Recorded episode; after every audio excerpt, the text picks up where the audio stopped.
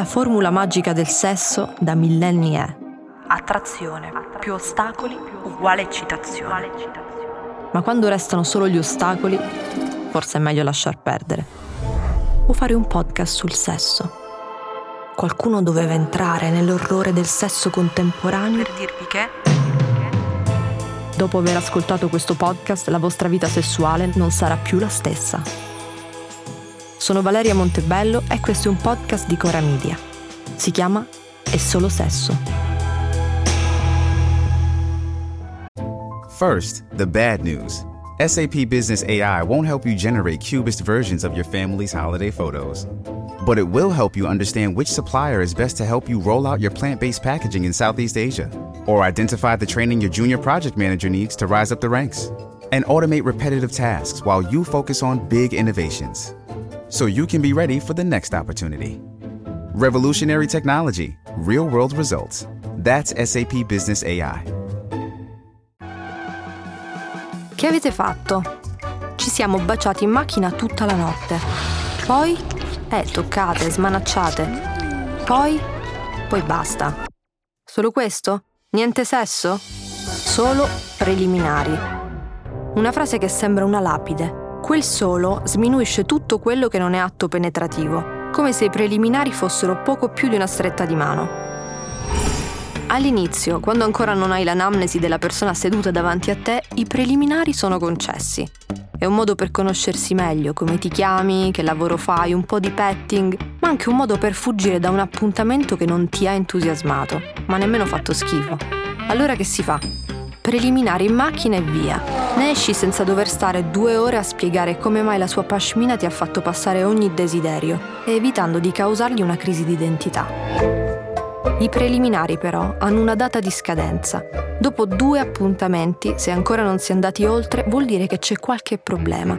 E parte la solfa del solo. Solo un pompino, non abbiamo fatto sesso e sembra subito di sentire Clinton che fa la sua ringa difensiva.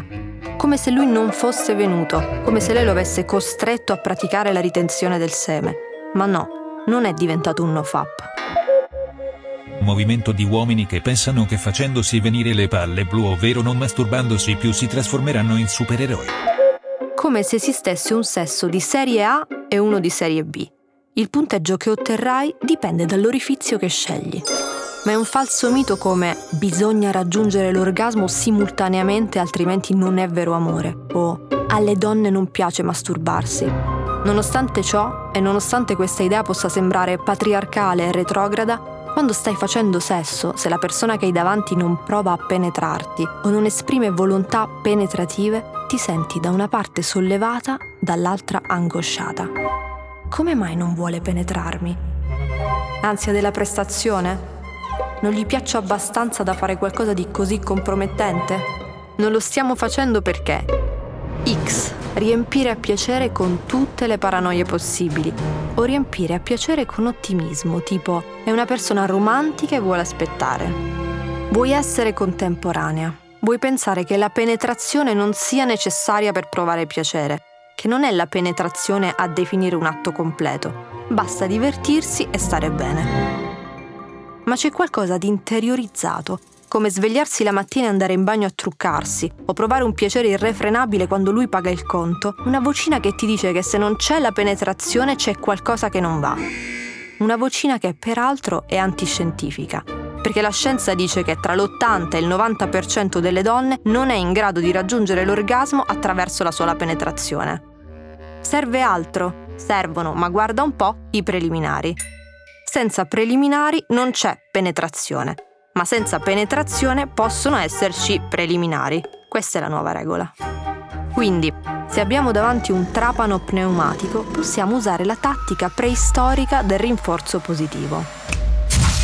Anna ha iniziato a frequentare una persona che indossava polo con il colletto tirato su e mocassini senza calze, l'outfit tipico di uno che è appena uscito dall'aula di giurisprudenza con The Rohypnol in tasca.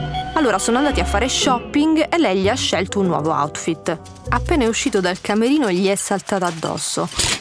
Come se fosse appena tornato dal fronte o se l'avesse fatta venire sette volte. Poi hanno fatto sesso nel camerino.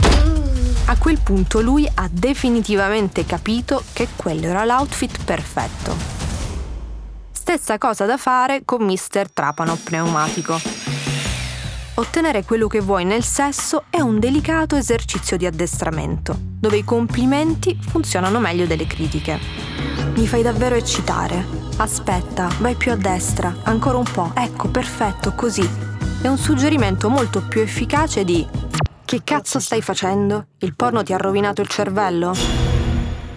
Quando c'è la penetrazione è facile dire no, guarda, non basta, devi fare anche altro.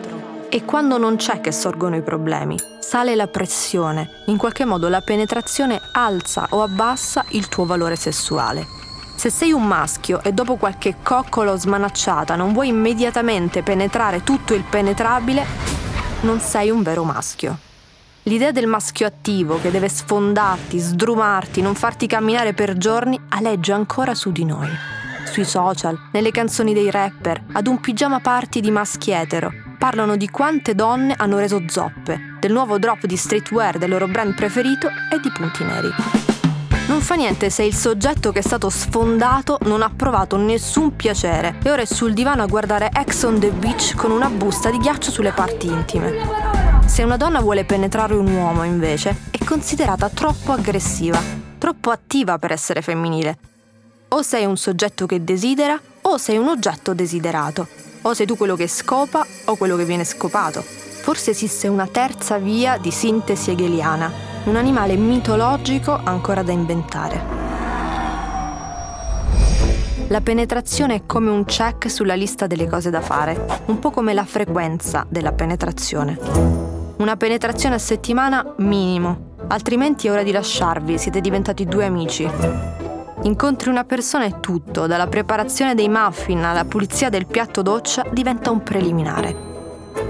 A un certo punto però non si sa bene perché la preparazione dei muffin torna a essere solo la preparazione dei muffin. Dopo averlo trovato eccitante per mesi, l'incantesimo svanisce. Se facciamo sesso per tre giorni di fila, stiamo vincendo la partita. Se non facciamo sesso per più di una settimana, possiamo anche morire. Quando finisci a scorrere completini con catenine in latex su Amazon, vuol dire che siete in crisi di coppia. È come se a ogni penetrazione il desiderio calasse di una tacca, da una parte e dall'altra. Ogni volta che un pene entra in una vagina, muore una farfalla nello stomaco di qualcuno dall'altra parte del mondo.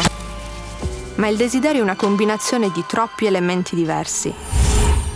Quanto spesso sei eccitato proprio dal tuo partner e non dal fatto che hai bisogno di allenarti perché non sei riuscito ad andare in palestra, o dal fatto che fuori piove e il rumore della pioggia ti eccita, o dal fatto che pensi sia giusto fare sesso almeno una volta alla settimana avere una buona vita sessuale significa fare sesso come uno zombie per soddisfare una quota arbitraria di penetrazioni settimanali o essere liberi di farsi tre ore di coccole e basta? Scegli la tua avventura.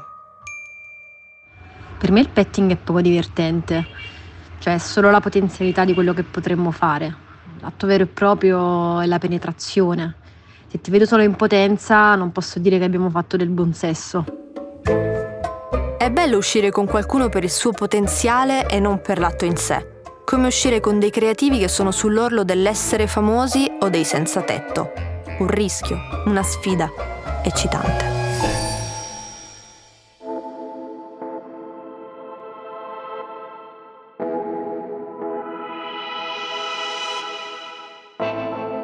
Segnare il punto in un calendario immaginario solo quando c'è un atto penetrativo è non porno perdere tempo facendo tutto tranne quello, perché si è consapevoli che perdere tempo è la cosa più divertente da fare, è porno.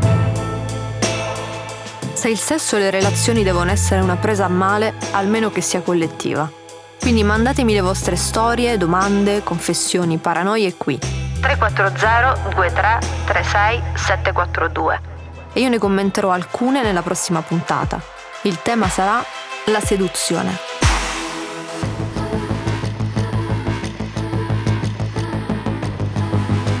E Solo Sesso è una serie di Valeria Montebello, prodotta da Cora Media, supervisione editoriale di Stefano Bises. La cura editoriale è di Sabrina Tinelli e Marco Villa. Supervisione suono e musica sono a cura di Luca Micheli. Post produzione e montaggio di Filippo Mainardi. Sound design di Luca Micheli. Producer Matteo Scelza. In redazione Francesca Abruzzese. Fonico di studio Lucrezia Marcelli.